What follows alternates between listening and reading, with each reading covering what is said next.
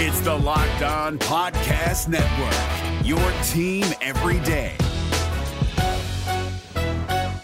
This Locked On podcast is brought to you by Home Chef. Now that the novelty of the new year has dwindled down, how are your resolutions coming? One of mine was to order less takeout, cook more at home, but I'll be honest, I haven't been consistent. That is until I found Home Chef. Home Chef provides fresh ingredients and chef designed recipes conveniently delivered to your doorstep to simplify the cooking experience and without robbing you of the joy of putting a dish together yourself. I'm pescatarian and they cater to a variety of dietary needs. I had this super refreshing ginger sesame salmon, a beautiful trout dish, and a super comforting shrimp and vegetable orzo dish, all of which took me less than 30 minutes to put together. For a limited time right now, Home Chef is offering all of our listeners 18 free meals plus free shipping on your first box and free dessert for life at homechef.com slash locked on. That's homechef.com slash locked on for 18 free meals and free dessert for life. Homechef.com slash locked on must be an active subscriber to receive free dessert. Jackson Gatlin here, host of the Monday edition Locked On NBA podcast. Every Monday, I cover the three biggest stories in the NBA with the local experts from Locked On. It's an awesome recap of the weekend of the NBA and a look at what's ahead. Mark your calendars on Monday to join me for Locked On NBA podcast, available on YouTube and wherever you get your podcasts.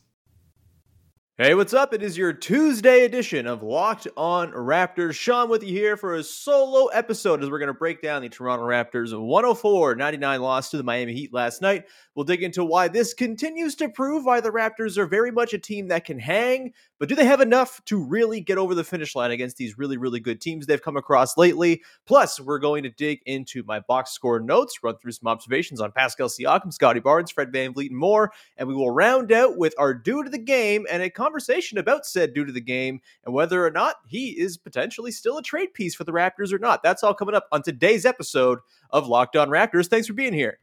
Oh, like because when I shot, I expected to make it, so like I don't shoot trying to miss. You are Locked On Raptors, part of the Locked On Podcast Network. Your team every day.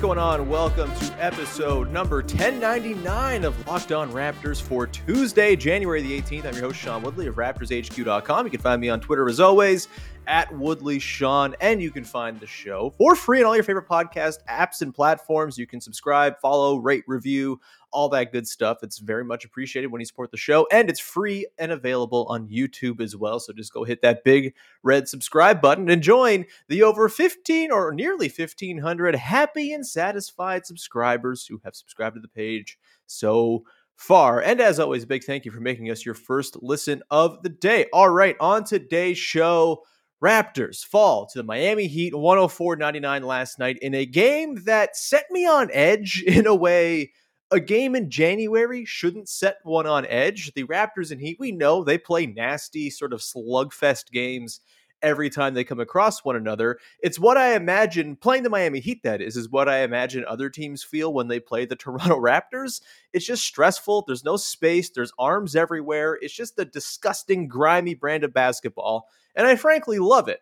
That said, I could do without watching this one, this matchup two more times in the next two weeks, which is what's going to be on tap. It's very stressful. I don't want any part of this in a playoff series. Just too much on the nerves for the times that we live in, I think. But either way, a really, really fantastic game, super entertaining, and a lot of very encouraging signs for your Toronto Raptors once again and I guess you know we can kind of dive into the big takeaway here before we you know get into that. Just to t- tease on what else we got coming up in the show, we are going to talk about my box score notes, kind of run through Pascal Siakam. You know, maybe his best defensive game ever. We're going to dig into that. We'll talk about Scotty Barnes kind of returning to form a little bit.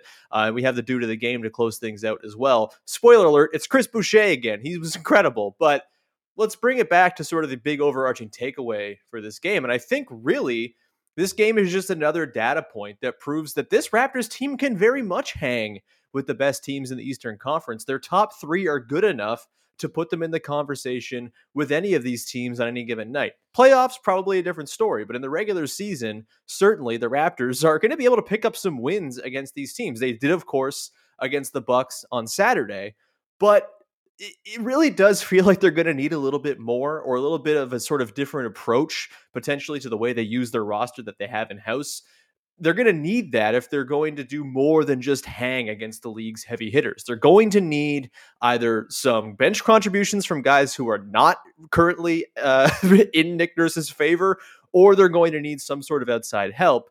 And I don't know where it comes from. It's a difficult thing. We're going to dig into the complexities of the, the trade market for the Raptors and the fact that their most sort of premium asset right now uh, is playing maybe too well to trade. We'll get to that later. But it does feel like the Raptors are going to have to do something here. And, and it's really difficult because I'm trying to like sort of find the line between concern about the minutes being played and the lack of depth and the fact that they're just bringing in bigs after bigs after bigs off the bench and that's nice, but there's no creation being inserted. There's very little shooting being inserted in these second units. I'm trying to balance that concern with also the like the sheer optimism and glee that comes from the fact that the Raptors beat the Bucks with essentially seven players on Saturday, and then nearly beat the Heat with six players last night. Justin Champagnie played a bit in the first half. He picked up an injury to his hand. He didn't finish out the game, and they went with their starters plus Chris Boucher as the closing unit for this team for this team in the last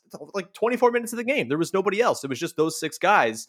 The minutes these guys are playing is very burdensome. Like it, you you can't not be concerned. This takes us back to, you know, sort of the days of Kyle Lowry playing 39 minutes a game under Dwane Casey and the concern that always crept in there.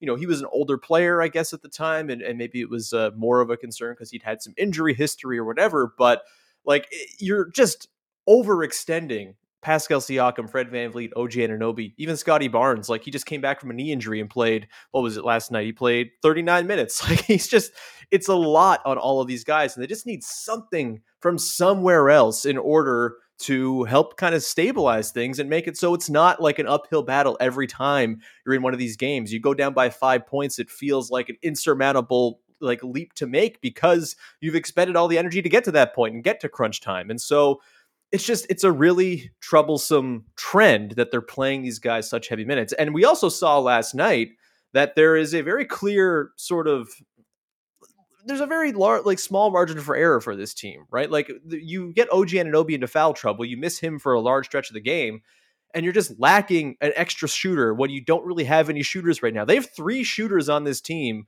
right now who are above league average or thereabouts. Like Pascal is kind of flirting with it, but it is Fred Van VanVleet, Gary Trent Jr., OG Anunoby. Trent didn't play. OG was out for large stretches the last night. There's just not space at all. And as much as I love future basketball and positionless basketball, the rules of present day basketball still apply. And the way teams defend, the way every defense is sort of orchestrated right now, it's to, you know, rely on like limiting the three point ball. And if you don't have to worry about that with the Raptors because they have no real threats, they can really collapse down and make things super difficult. And guys like Fred VanVleet and Pascal and OG. And it's just, it's a lot right now.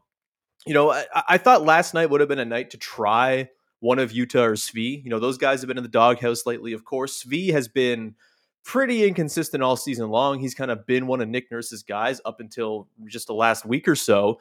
And I'm surprised to see he's kind of fallen completely out of favor, just not because he's not deserving of it, because he hasn't played very well at all, but he does feel like a Nick Nurse type. Nurse has talked about wanting that sort of Gary Trent Jr. like player in the second unit and he's just not been able to provide that. But that spacing that he does theoretically offer as like a very, very league average ho hum shooter uh, for his entire career, really, like that is still valuable in comparison to Precious Achiuwa not having any space or whatever that is. Like, I thought Svi might get in, and I thought Yuta for sure should have got some run last night in the second half. I mean, it's weird what's gone on with Yuta here because he does feel to me like the most likely candidate among the Raptors second unit guys to potentially pop and fill in that back part of the rotation. So you're not just relying on your rotation of bigs to come off the bench. You got a wing in there who can shoot, who can make a little bit of a play off the bounce, who is obviously an incredible, super aware, highly intelligent defender. Like Yuta seems to fit the vision here, and a couple of bad shooting games out of the gate. And look, it's not just bad shooting. He had some defensive breakdowns in that Bucks game that got him benched after five minutes. They were down 16-2. There were reasons for that, and Yuta was part of it. But he's such a good overall solid baseline of a player if he if you get a night from him last night where he hits two threes or hits three threes on six attempts, you probably win that game. Like that was the sort of margin in this game. It was right on the edge, and I think Yuta could have been the type of guy to really blow that open. And I hope he gets back in. You know, he's talked about, you know, he's returning from COVID, and you know, Scotty Barnes talked about this earlier this week as well. The difficulty of coming back from COVID and the sort of you know ramp up time that it takes. Obviously, some guys didn't need that. Pascal Siakam was awesome right from the jump. Fred VanVleet awesome right for the jump when coming back, but not everybody's the same. Not everybody not everybody suffers through COVID the exact same.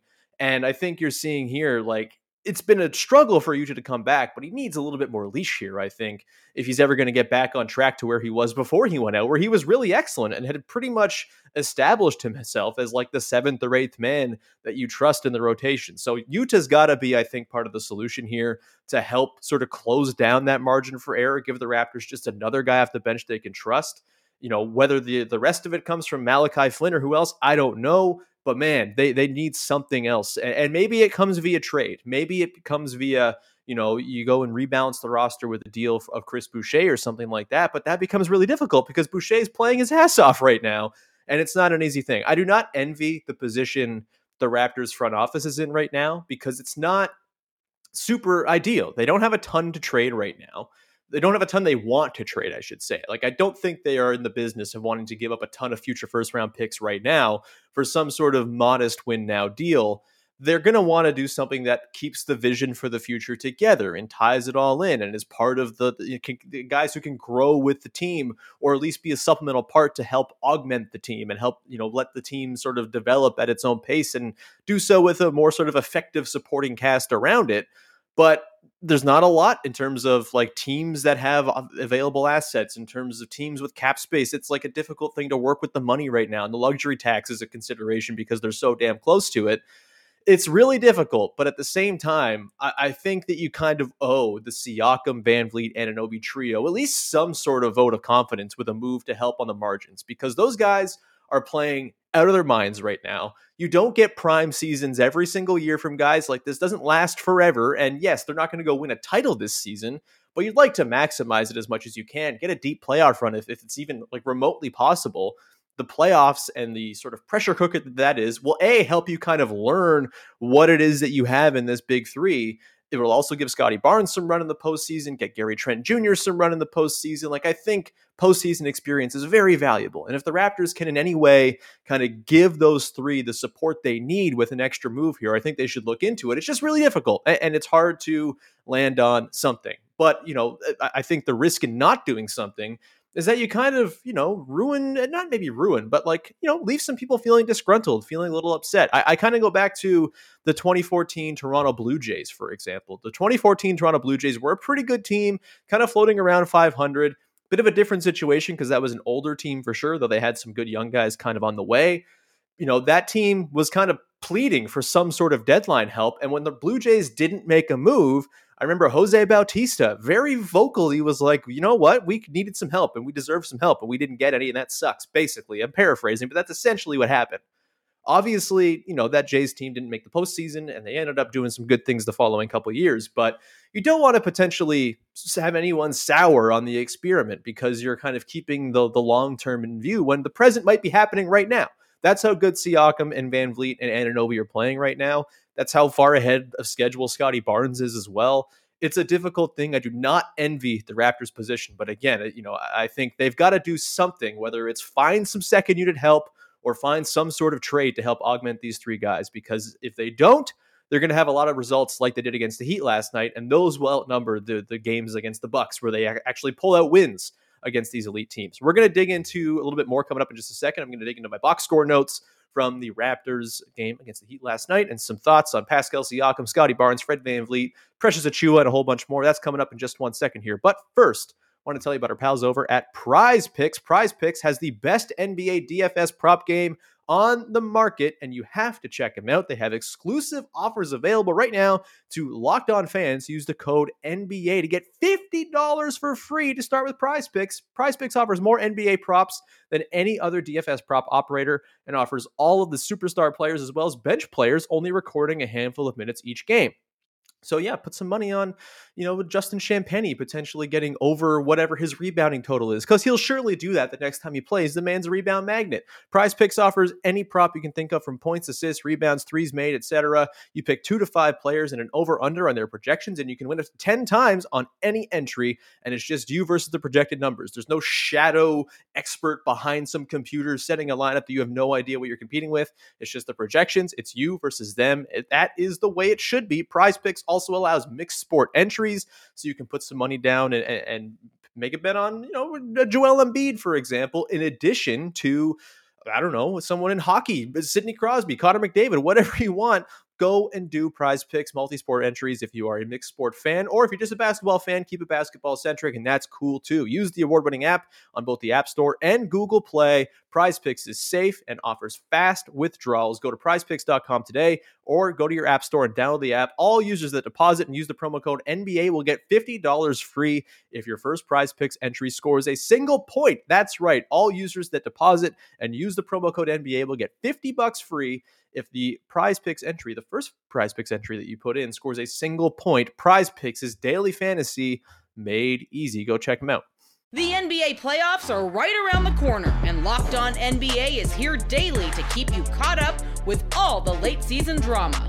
Every Monday, Jackson Gatlin rounds up the three biggest stories around the league, helping to break down the NBA playoffs. Mark your calendars to listen to Locked On NBA every Monday to be up to date.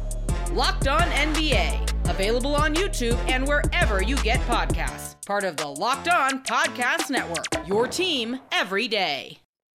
All right, let's dig into a little bit more from last night's game against the Heat. Again, a super fun game, leaving you wanting a little bit more from the Raptors, but at the same time, a lot of really good stuff to dig into this one. In particular, Pascal Siakam. Holy crap like yes, a lower scoring game from him, not super efficient. The fact that he didn't get to the free throw line in this game is kind of insane, but that's besides the point. The refs were a conversation all night long. You know me, I'm not a ref person. I don't really like to complain about officiating, but like the Caleb Martin uh, flagrant that wasn't was obviously a flagrant, and the sort of it does kind of feel sometimes like the Heat have this sort of baked in like and look, it was only 21 to 9, 18 in terms of the, the, the foul differential, but it does feel like the Heat, because they play like maniacs all the time, there's like this built-in sort of bell curve for their regression that, you know, kind of gets considered by referees. And I just feel like that Caleb Martin push from behind is a dangerous play. Like, it, I don't know if it's a flagrant two, but a flagrant run one for sure.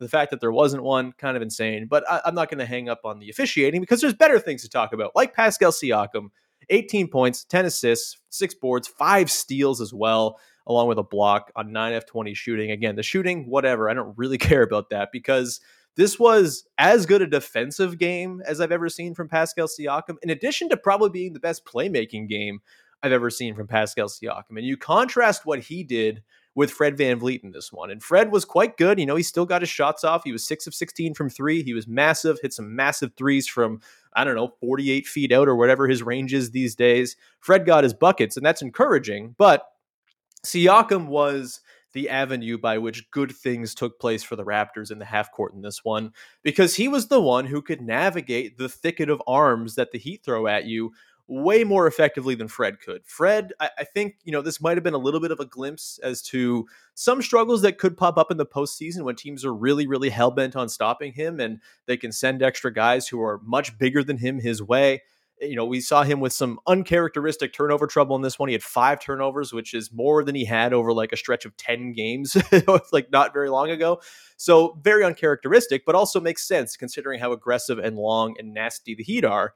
So you give the ball to Siakam instead, and he is clearly just kind of reading the game at a level that no one else is even thinking it right now in the Raptors, and very few opponents are thinking at his level too. He's making the right reads all the time, whether it's okay, I can shoot here or I can pass. He's making the right calculation in those situations essentially every time he has the ball in his hands. Last night, he had zero turnovers, which is to me maybe the most impressive thing he's done all night. You watched that game, right? Like that game was bananas. It was insane. It was intense. It was just nasty and mean. And the Heat are a team that force a ton of turnovers. They had 11 steals in this game. The Raptors turned the ball over just 11 times, though. Like they did not have any of those stupid sort of, uh, you know, dead ball turnovers and stuff like that, or, or live ball turnovers and unforced errors. Like they, they, yeah, they got stolen a little bit, but Pascal Siakam didn't. Like he was incredible. He was just all encompassing in this one, making the right reads, getting into the teeth of the defense, avoiding the thicket of arms, and finding the right guys or finding his own looks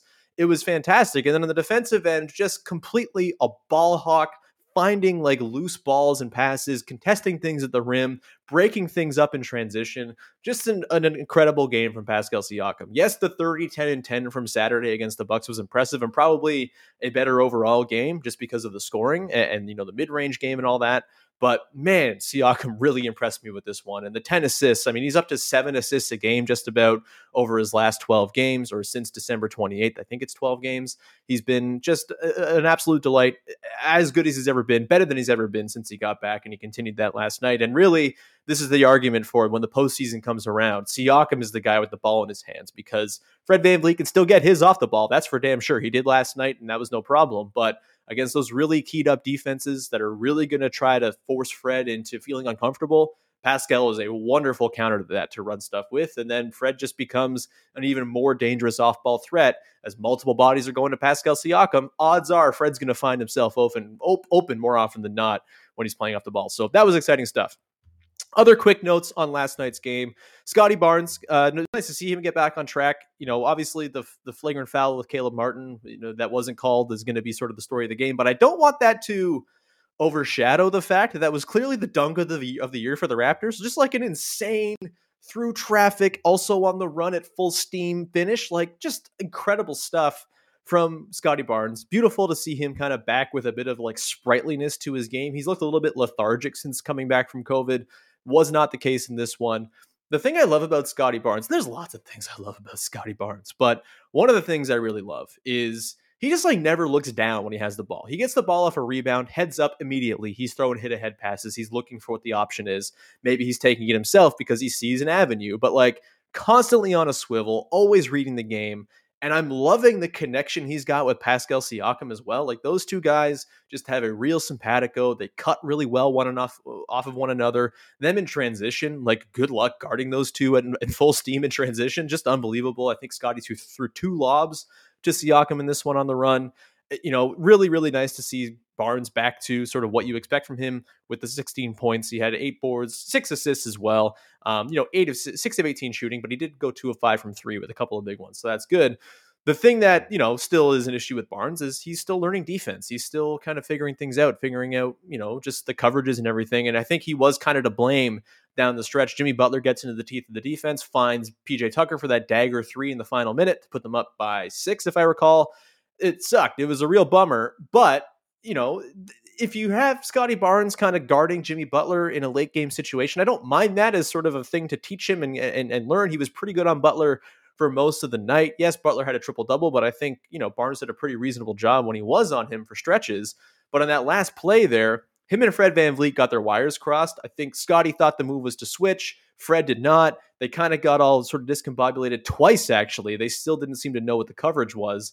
And that's just rookie stuff, right? Like I can't, can't imagine Fred VanVleet got the coverage wrong there. That feels like a rookie mistake. But, you know, rookie mistakes are totally fine. If Scotty Barnes is going to play like he did last night, you know, the efficiency, you know, notwithstanding, if he's going to play the way he did last night and make the odd mistake, yes, it's unfortunate if it happens in crunch time and it costs them the game. But for the most part, in terms of the grander vision of the team and the sort of outlook, I'm fine with, you know, kind of throwing him to the fire and having him learn on the fly. Because as we've talked about with Scotty Barnes, the dude learns real quick. And I have no no issue sort of, you know, testing that and seeing, hey, you know, does he learn from this mistake and does he make that mistake going forward? I'm going to guess probably not in the same sort of profound way that he did.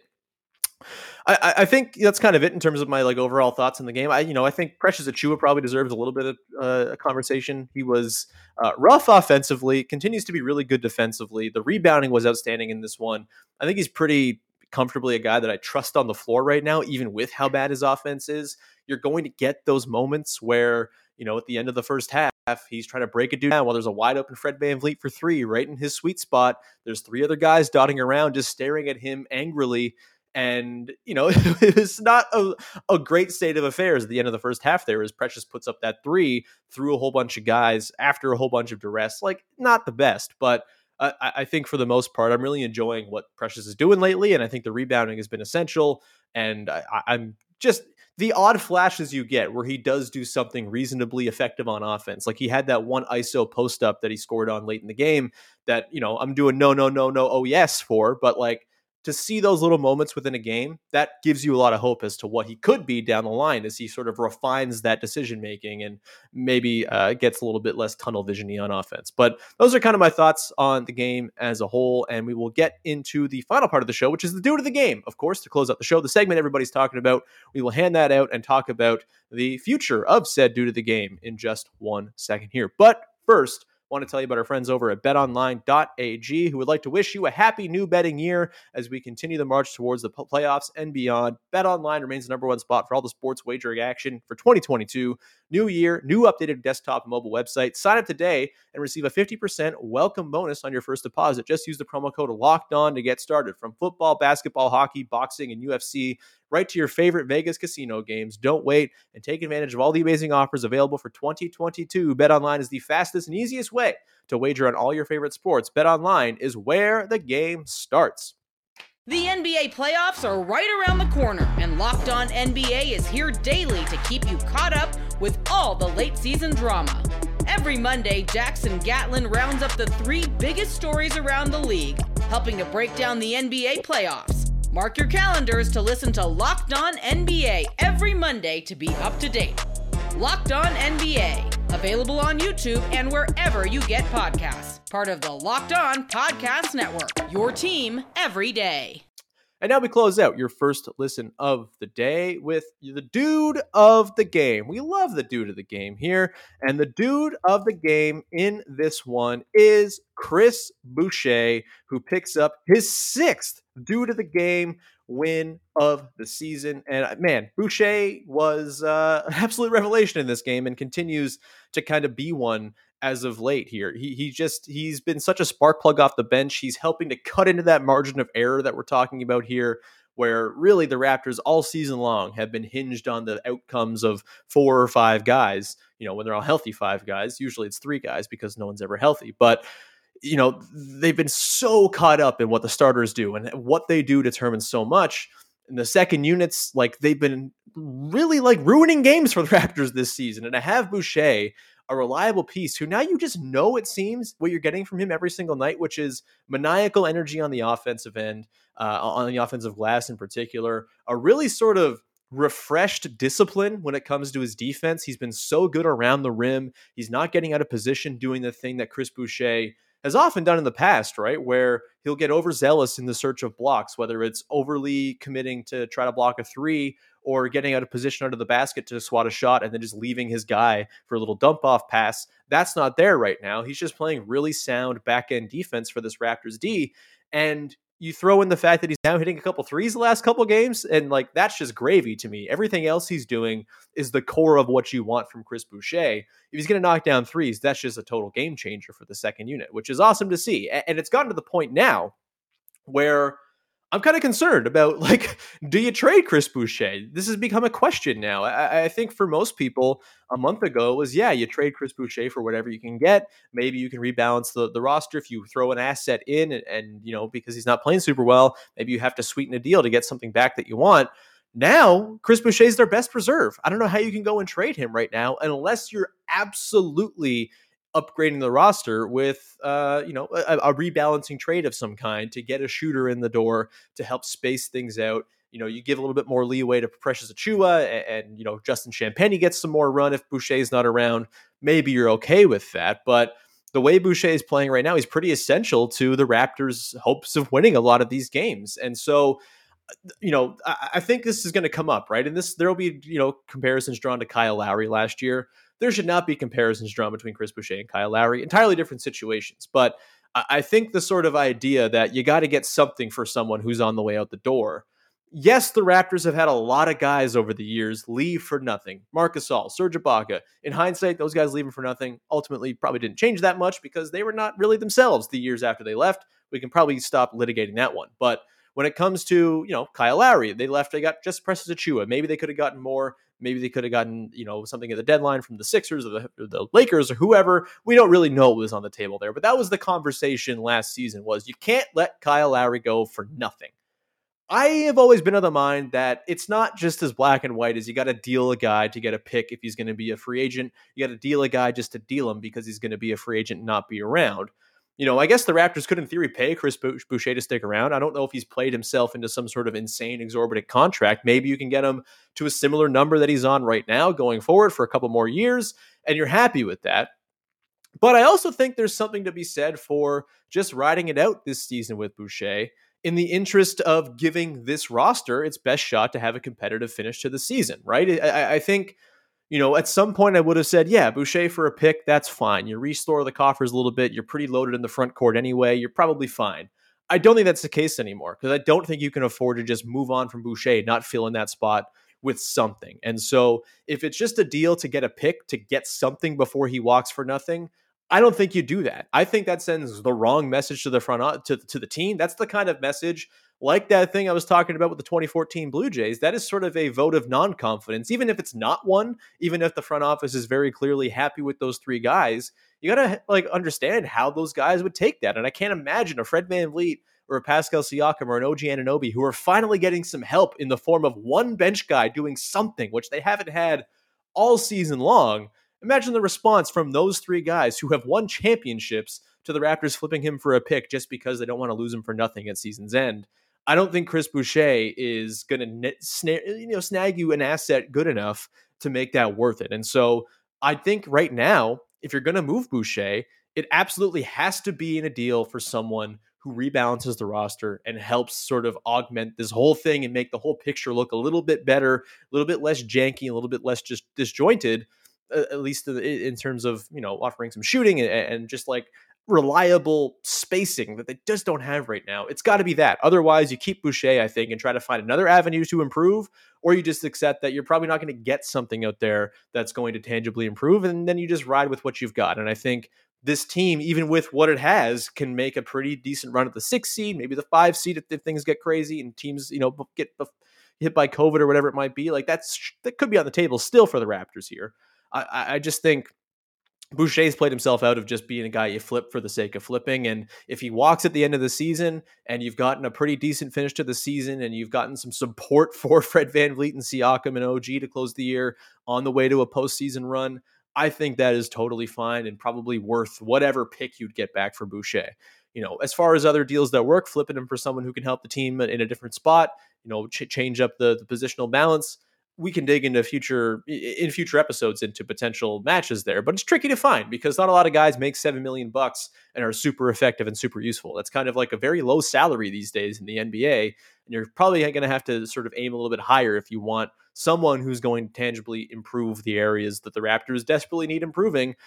And all this kind of brings me back to Goran Dragic as well. Like, imagine they just had Goran Dragic. You didn't. You don't have to trade Chris Boucher. You just have Dragic on the team to run your second units. I maintain that he would be kind of exactly what this team needs right now. I tweeted earlier today, like uh, to the point that if Dragic were on some other team, I would be trying to find a way to get him to the Raptors for the rest of the season just to help in the second unit and to help offer some shooting and some ball handling and some spacing. I think he'd be super valuable. It's a shame the way it's all worked out. I don't really know where to pin blame. Is it Dragic? Is it the Raptors? It's probably somewhere in between. But man, he'd be helpful right now. He'd be the exact kind of guy you'd ideally want to trade Chris Boucher for. But I don't think you can do that now because he's too damn good and useful and effective for this team. This could end anytime soon. You know, Chris Boucher is a streaky guy. We know that. But I, I think what we've seen lately is pretty sustainable. Even if the threes aren't going to be, the threes aren't necessary for him to make an impact on games anymore, which is not what you could always say about Chris Boucher. Last season, it really was hey, if he's not shooting his threes, boy, there's some problems with him on the floor. He's touched up the other parts of his game to the point that I'm not so worried when he's out there anymore, even if he's not knocking down threes. But hey, not so bad that he is. Anyway, that's going to do it for today's episode of Locked on Raptors. We'll be back again tomorrow. We're going to do the uh, halfway point over unders check in with Sahal and Vivek. That should be a ton of fun. So we will bring you that tomorrow in the early morning. Probably going to post that one about midnight tonight, actually. So you can just get ready for that. It'll be all day long in your feeds. And then Thursday, just a figuring out plans for Thursday. It's my fiance's 30th birthday on Thursday, and I might be tied up and not able to watch the game live. Um, so probably a later Thursday episode after I get a chance to watch on Thursday morning. But just keep an eye out there. And then Friday this week, Samson Folk is going to join from Raptors Republic. We're going to talk all about his wonderful piece on Scottie Barnes over at the site. So your homework is to read the piece from Samson about Scottie Barnes and his road to superstardom before we chat with him on Friday for the podcast. And uh, with that, thank you so much for tuning in. Thank you, thank you for making us your first listener of the day. Thank you for subscribing, rating, reviewing, telling a friend, all that good stuff, and all your favorite podcast platforms. Once again, it's free everywhere. It's a free podcast. It's beautiful. It's also on YouTube. You can subscribe there too. It's very, very much appreciated. If you want to see my pretty face every day, that is the place to do it. That will do it here. You can go make your second listen of the day. Locked on bets as your boy Q and Lee Sterling will tee you up for the week two of the NFL playoffs and get you all set there now that week one is in the books and you move on to the divisional round.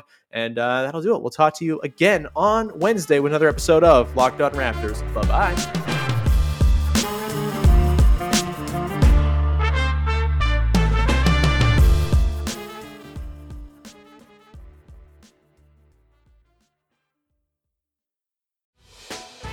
Hey, Prime members, you can listen to this Locked On podcast ad free on Amazon Music. Download the Amazon Music app today.